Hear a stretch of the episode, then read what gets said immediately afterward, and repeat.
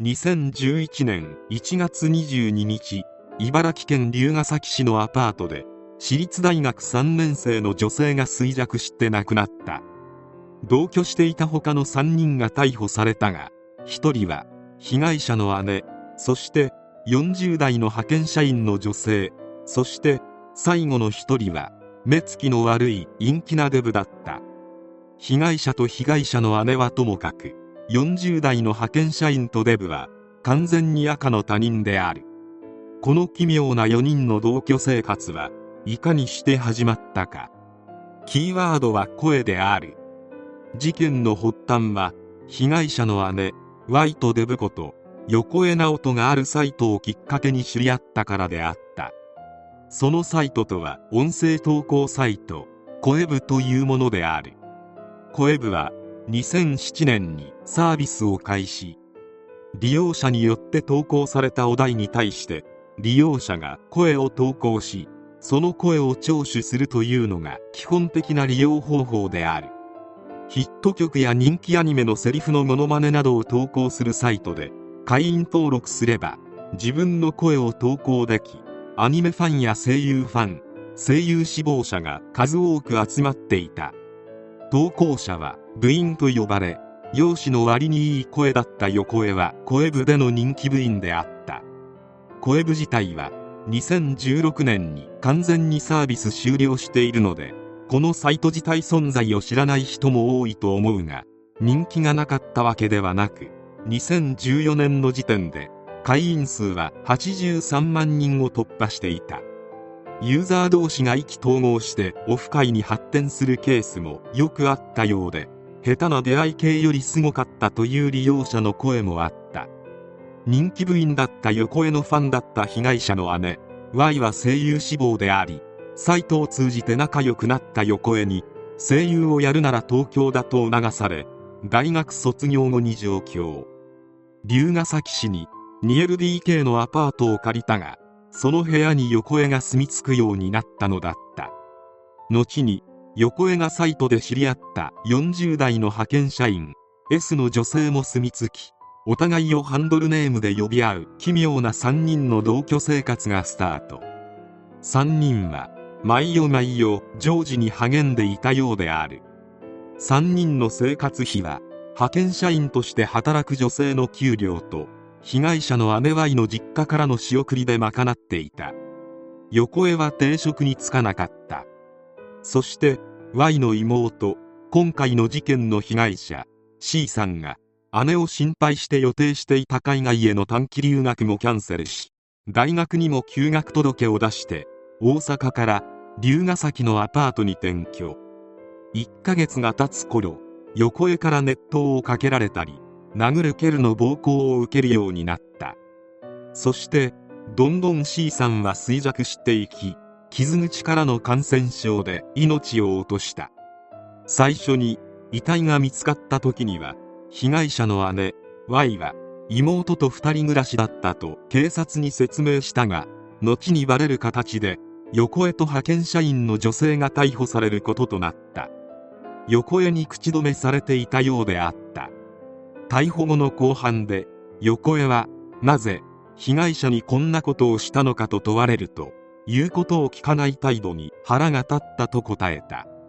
被害者が亡くなっているため真実を知ることは不可能だが横江が C さんに関係を迫ったが拒否された怒りから暴行が始まったのではないかという見方がある。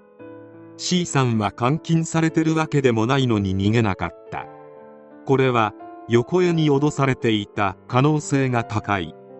実際横江は身長184センチの巨漢デブでありこんな男に脅迫されたら普通の女性は恐怖してしまうだろう。2012年2月9日水戸地裁は衰弱していく様子を見ていながら保護しなかった。被害者が若くして命を絶たれた結果は重大として横江直人に懲役8年姉と派遣社員の女性は起訴猶予処分とした。これは衰弱してこのまま放っておくと死んでしまうだろう。死んでも構わないと思ったのなら重罪もあり得ただろうがどちらかというと保護責任者遺棄致死ということでこれだけ罪が軽くなったとのことである。横浦もまさか死ぬとは思わなかったと供述していた。しかし事の重大さに比べてあまりに軽い刑である。刑が確定したのは2012年。懲役8年ということはもう横江は出所していることになる。8年間で横江が真人間に構成されるとはとても思えない。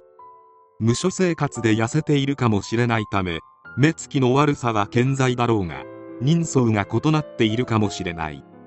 しかし声がいいということはこれほどに人を惑わせるものかと思い知らされる。いい声であろうが横への容姿を見ただけで100年の恋も冷めそうだがそういうわけではなかったのか。事件のあった2011年頃はニコニコ動画がまだ YouTube よりも人気があった時代で当時は歌い手や小籔といったサイトから顔を出さずにネット界で有名人になる人たちが出始めた時代だった。今でも多いがネット界で有名になったからといって何か勘違いをしてファンに手を出すなど不祥事を起こす事件がちらほら出てきたのもこの頃である。2020年代のアーティストにおいて当時ニコニコ動画で活躍していた人も多いように本当に実力があった人も当然いた。米津玄師もニコニコ動画出身のアーティストである。しかし大多数は実力を過大評価され祭り上げられたものが多くそういったものから勘違いしていった。